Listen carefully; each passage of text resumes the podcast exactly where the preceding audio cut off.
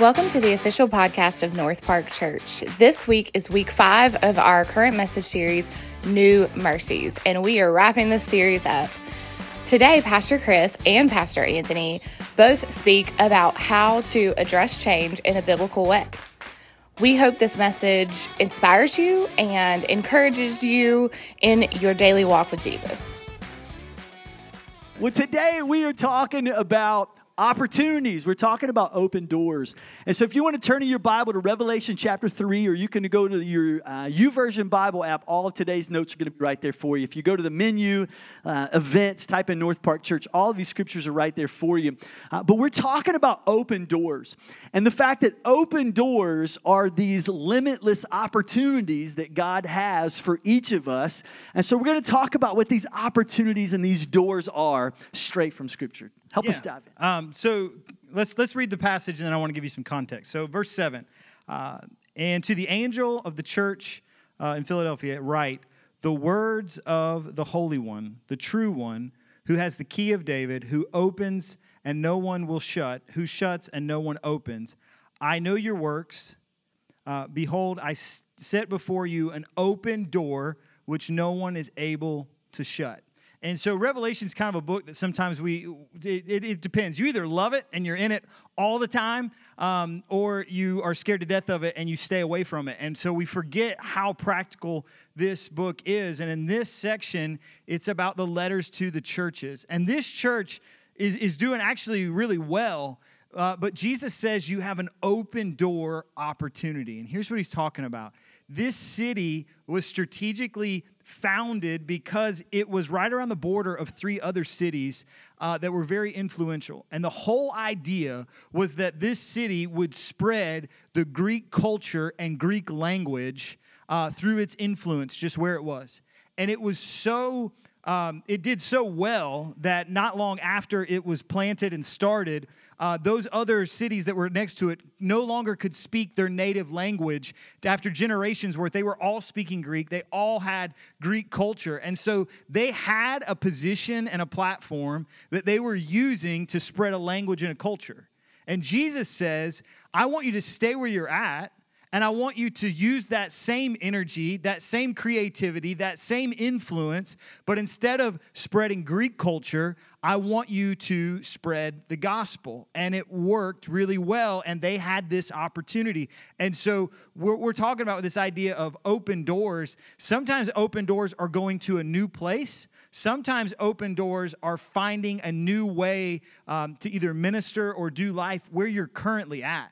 And so we see this not just in the gospel, but also in our lives. And what we want to talk about today is how do you identify those doors? How do you know when it's a door that God's put in your way or it's kind of a door that you're trying to break into on your own?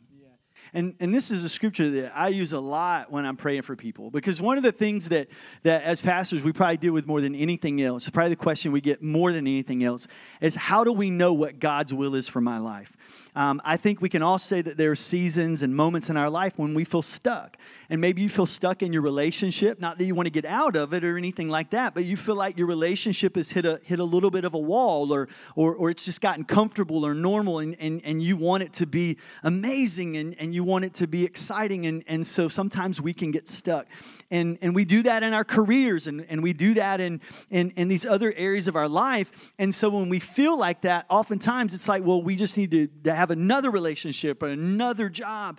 But I pray this verse over people a lot, you know, that God would close doors that no man can open, and that He would open doors that no man can close. That, that the opportunities that we're walking into are not just good opportunities or good doors, but they're God doors, God opportunities. Right. And and I think what's interesting is um, Pastor Anthony always tells this great story about how he was afraid he was going to miss the rapture. Jesus was going to come back, he'd miss it, he'd call his mom. So it seems like the two things, if you are a Christ follower, where you kind of run to Jesus, um, is if you think the end of the world's coming, or you have to make a decision that affects your world and your life. And so, if you ever notice when you have to make that decision, you become a little bit more spiritual. You're listening to worship a little more. You're leaning in, which are which are not bad things. But I think sometimes what we do is we go to God so He would give us that thing that we want. And that's not actually a new idea. Uh, any religion, any culture in history was always trying to figure out how to manipulate or how to bargain with whatever God existed to get Him to do what you wanted Him to do.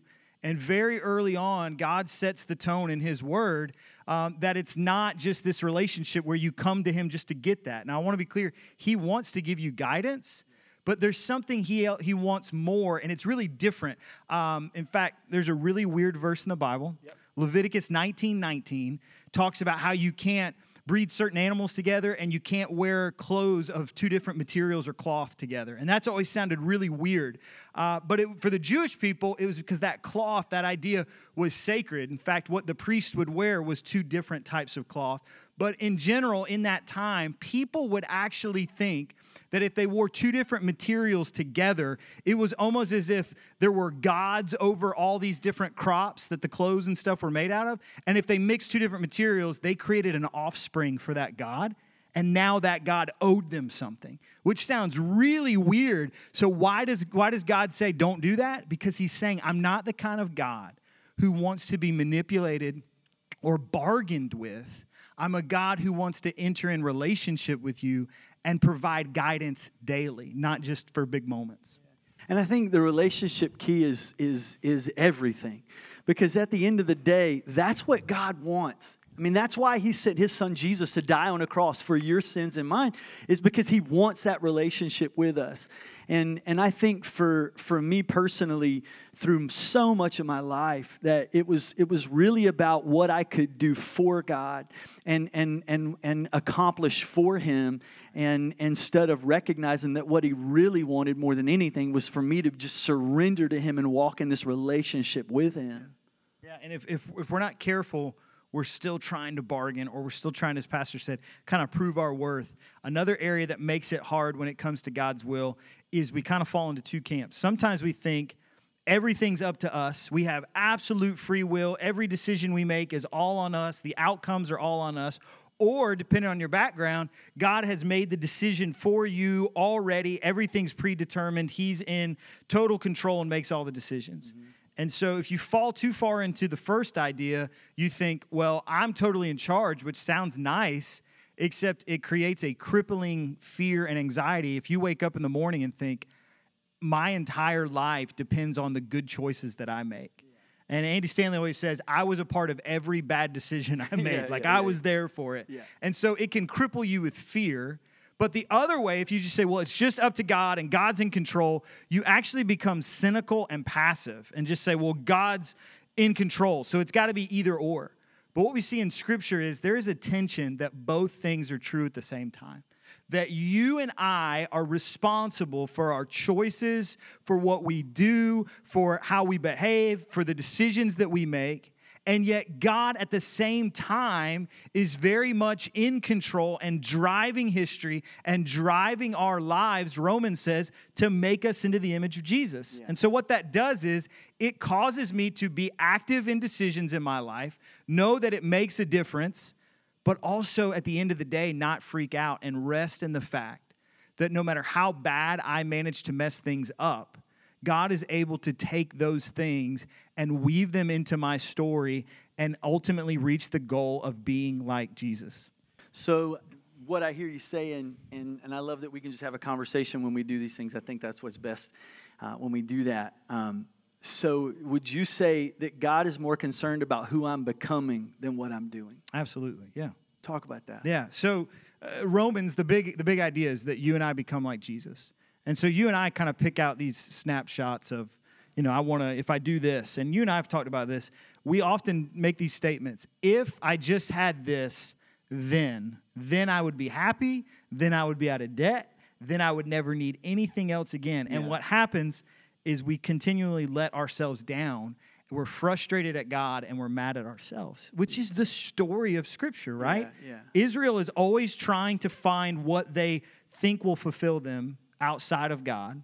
And in the New Testament, the Jews think if the Romans are gone, then we'll be happy. And Jesus says, that's not going to fix it. Another empire will come, another group will come. I'm trying to do something so much bigger. Yeah. And it's and it's who I'm making you to be. But it's it's no different than what we do now. Right. It's if I can get into this relationship, if I can get into this position, if I can have this possession, if my kids can do this, like we do this all the time. And it's like we're constantly searching for fulfillment. We're constantly searching for satisfaction. We're constantly searching to fill this emptiness and void that we have. And instead of running to Jesus and finding it in Him, we're running to all these different places. And then when we find that or we attain that, um, it's it's never fulfilling. And it's like we're just it's it's it's it's like what Scripture says. It's like chasing the wind, right? Yeah, we're yeah. never gonna get it. And and so like I, I'm just learning more and more and more that at the end of the day, what what what Jesus wants is is complete surrender. And I think he's using these things in my life, these experiences. He's using my career. He's using ministry. He's using relationship to really form me into the image of God. And, and I know it, it sounds weird, but Shannon and I have talked so much about what marriage is and what a godly relationship is about, and making sure that we're in a marriage and a, and a relationship that honors God in, in every possible way. And, and one of the things that we talk a lot about is what is this for? Is, is this relationship for us? Is this relationship for our kids? Is this relationship for others to give hope to others? Is this relationship for the Lord? And, and I think it may be all of those things, but at the end of the day, I find that it's shaping me more into to, to, the, to the man that God wants me to be. And, and when I'm in this relationship and, and we're honoring the Lord in it, um, somehow he's, he's shaping me into the person that He desires me to be. Like I'm, I'm a better man because of that godly relationship. I'm, I, I'm, I'm more aware of God's presence in my life. I, I'm listening to Him, and, and, and I, I think we just have to be more aware that who we are becoming is more important than anything that we could accomplish in our life. Yeah, uh, there's a really interesting article uh, in the New York Times, and they interviewed this waitress who worked at a really upscale restaurant. And she talks about how uh, celebrities that were once part of the wait staff, you know, they were working and trying to make it big, they would make it big and then they would come back in to actually eat and be customers. And so they were once her coworkers and now they're customers. And she said every single one of them, and, and she said some of them are, are really big names, um, were actually happier before they made it big. And she ends the article by saying the, one of the most cruel things God can do is give you everything you ever wanted because then you would find out you're still not satisfied.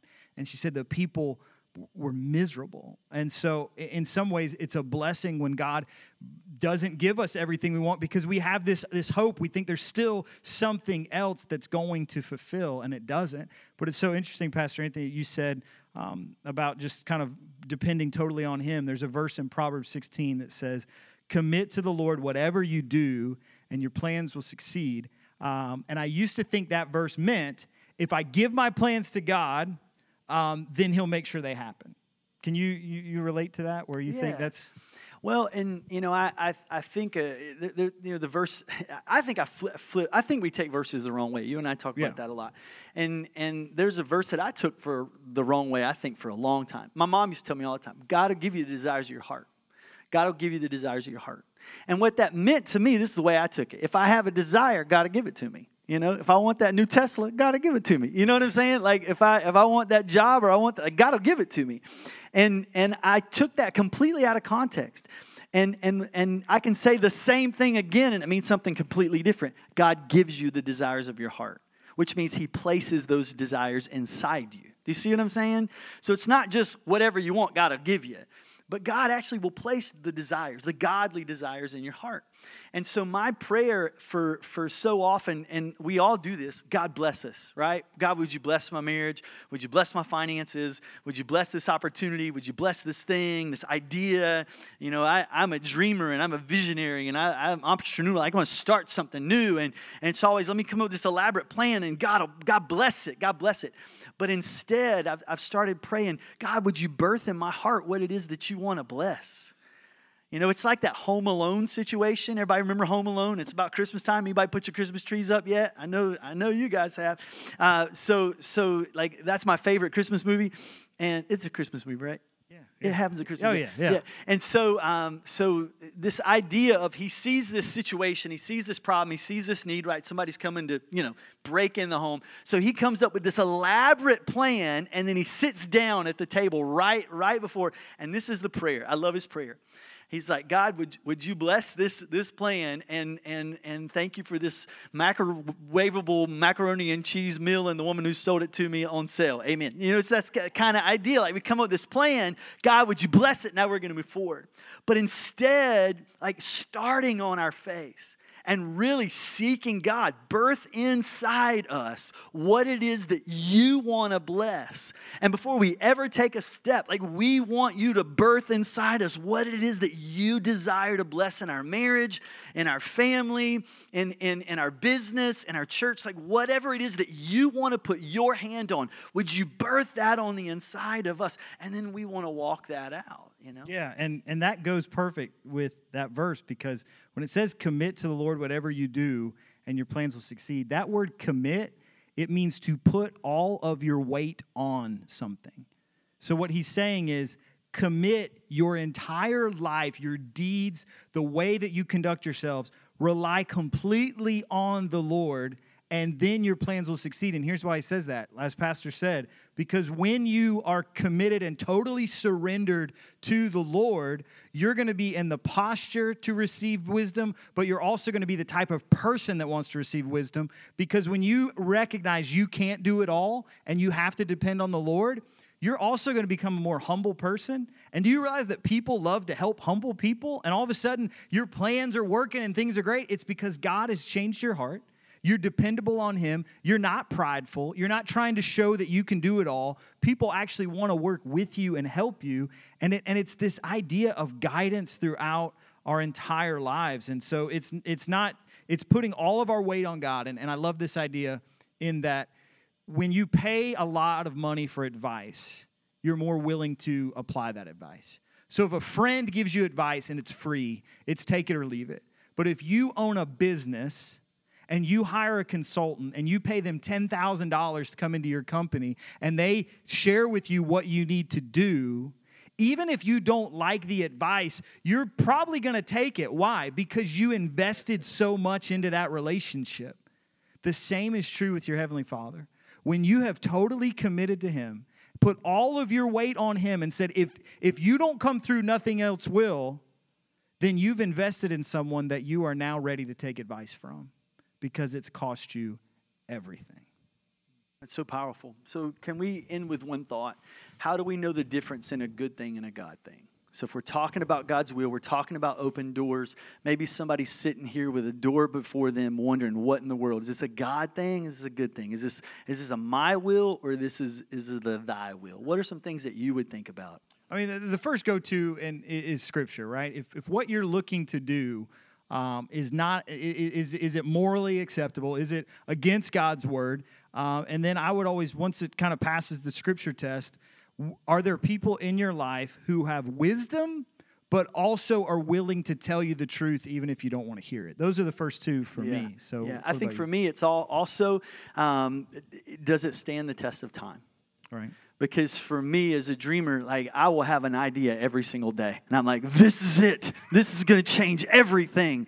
And then tomorrow i'm like i have a better idea. It's going to change everything. You know it's like I, and so i have to really think does it stand the test of time and I, I know when, when we started North Park Church, like I tried to get away from it. Like I tried to run from it. I tried to push the ideas away. And no matter what I did, it just kept coming up. It was like it was just consuming. And I knew, and this is kind of what it came down to, I knew I would be disobedient to the Holy Spirit if I didn't walk through that door. And so I, I, I know that God can't bless our disobedience. And I think that's a huge action step today when you start thinking about, okay, Holy Spirit, what am I going to take away from this message? What are the steps that you want me to take? I think that's a huge one. Am I going to be obedient to the voice of God in my life? Am I going to walk through these God opportunities? Or am I, or am I going to run from those things in my life? And, and the reality is, God will not bless our disobedience. And I want to say that again God does not bless our disobedience. And so instead of praying, God, would you bless me? Would you bless me? Would you bless me? Knowing beyond a shadow of a doubt, you're not following his plan. You're, you're, not, you're not walking in alignment with his word. You're not honoring God in your relationships. You're not honoring God in your finances. You're not honoring God in, in, in your business, but you still want God to bless those things. That's not the way it works. Like we have to walk in alignment with him. We got to walk in step with him. I'm going to tell you, as husbands and wives, you really, maybe you would say, I still feel like we're on the same page. Well, it's not that you're not on the same page together, you're not on the same page with the Father. And as a husband, if you're in step with Jesus, and as a wife, you're in step with Jesus, you can't help but be walking in step together. You see what I'm saying? So if you ever feel like I'm not on the same page with my wife, we're just out of step, you don't need to get in step with each other. You both need to get in step with the Father, and then you'll always be in step with each other. But it's about submitting yourself to God, it's about submitting yourself to His Word. And when you're walking in obedience to His Word, here's the thing He has no other option but to bless you. And so, my prayer for a long time has not been, God, would you bless this? Would you bless that? Would you do this? Would you do that? Instead, it's God, help me be so obedient.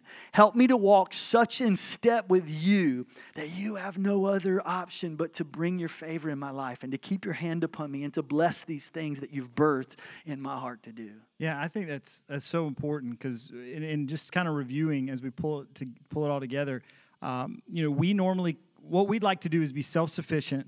And then when it's time to make a decision, we'd like to go to God. And what God wants is us to have such an intimate relationship that we're constantly walking with Him. Um, you know, when you're a kid and somebody says, Oh, I really love ice cream. And you're like, Well, if you love it so much, why don't you marry it? Well, in Proverbs, okay, in Proverbs, they literally talk about being married to wisdom. And, and so for the Jewish people, wisdom wasn't something you would attain once in a while. It was someone you wanted as close as a spouse. And, and God always fulfills his word. So Jesus just takes that same illustration and he's just showing us that when you walk with the Lord, you become a person who makes wise decisions. And, and the challenge for me was I grew up with Jeremiah 29 11, and my youth pastor always said, God's got a plan for your life. God's got a plan for your life. And it was so specific. And I was so afraid if I made one wrong decision that I was going to mess up the plan. And what they don't tell you when they tell you that verse is it took about 70 years. So the people that were 60 and heard that promise, uh, they didn't get to see it, right? But what they did see was God said, plant yourself in Babylon, build homes, have children, bless where you are, and make some decisions. So, for some of us, we're so scared of making the wrong decision. We've talked to people, we've prayed, we've fasted, we've done all these things. Now make the decision and trust that your heavenly Father is walking with you.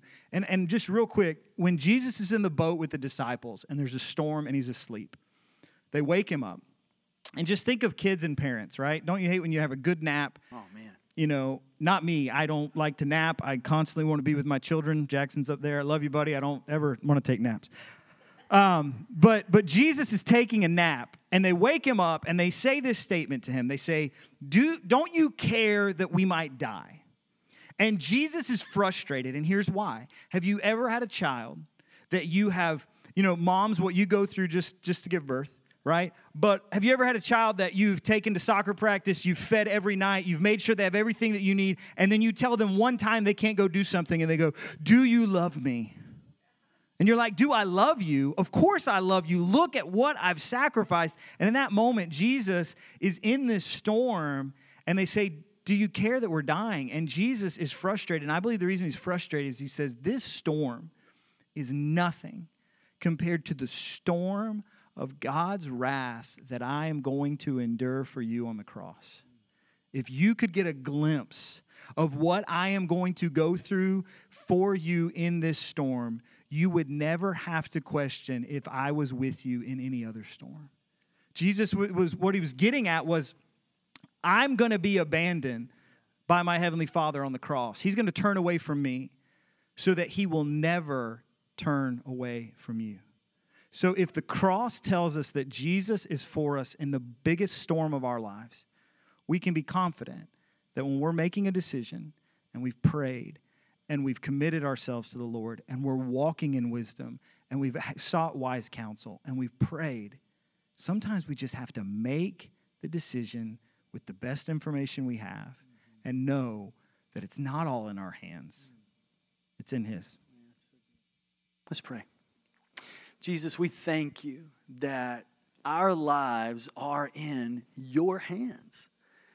Lord, we're not doing this thing on our own. God, we're not out here left alone to figure it all out. But Lord, you've placed on the inside of us your spirit. And as your spirit is leading us and guiding us, Lord, there are so many doors of opportunity that are available to us. And Lord, those doors are opportunities. Lord, they're limitless opportunities. But it's not just of opportunities we can accomplish, but God, it's, it's, it's these moments of life and these snapshots and these chapters of our lives that are shaping us and forming us into the image of, of Christ. And so I pray that as we walk this life out, that we would recognize that we are lumps of clay and we are in the potter's hand and we are on your wheel and you are shaping us into the men and women, uh, the young men and women, the boys and girls that you've called us to be. And so I pray that today that we would have this incredible peace to know that our lives are in your hands and that your word reminds us that the steps of the righteous are ordered by the Lord. And so today I pray that we would pray Proverbs 3, 5, and 6. It says, Lord, that we trust in you with all of our heart. We're not going to lean on our understanding. We're going to lean on your wisdom. And we're going to trust you in all of our ways. We're going to acknowledge you in all of our ways. And that you will make our path straight. And so, Lord, as we walk through this life, as we walk through these opportunities, as we walk through these God doors, Lord, that we would recognize this is about us being formed and shaped into the image of our Savior. And Lord, as we worship you and our hearts are, are pointed toward you, that our lives would be a living sacrifice and a light and a hope to the world that are pointing people to you.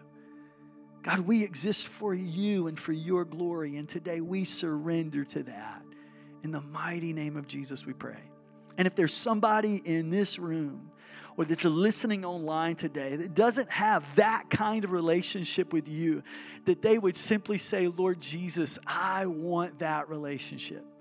I want, I want what I hear these guys talking about today. I want to walk in fellowship. I want to walk in sync with you. I want your blessing, your favor in my life. And so I want to walk in obedience to your word. I want to walk in obedience to you. I want to follow you as I live my life. And so, Lord Jesus, I invite them to pray this simple prayer that says, I'm a sinner and I need your grace. And I ask you to wash me and cleanse me and set me free and give me strength to live my life for you and walk in sync with you. And God, as I do that, Lord, would you birth in my heart what it is that you want to bless? Give me strength. Give us strength as a family to live in obedience so you have no other option just to bless us, Lord. Keep your hand on us. Help us to find your favor, that your hand would be upon everything that we touch. God, that your, your, your blessing, your peace would be upon every place that we put our foot. And we're going to be so quick to give you the praise, the honor, the glory for it. In the mighty name of Jesus, we pray.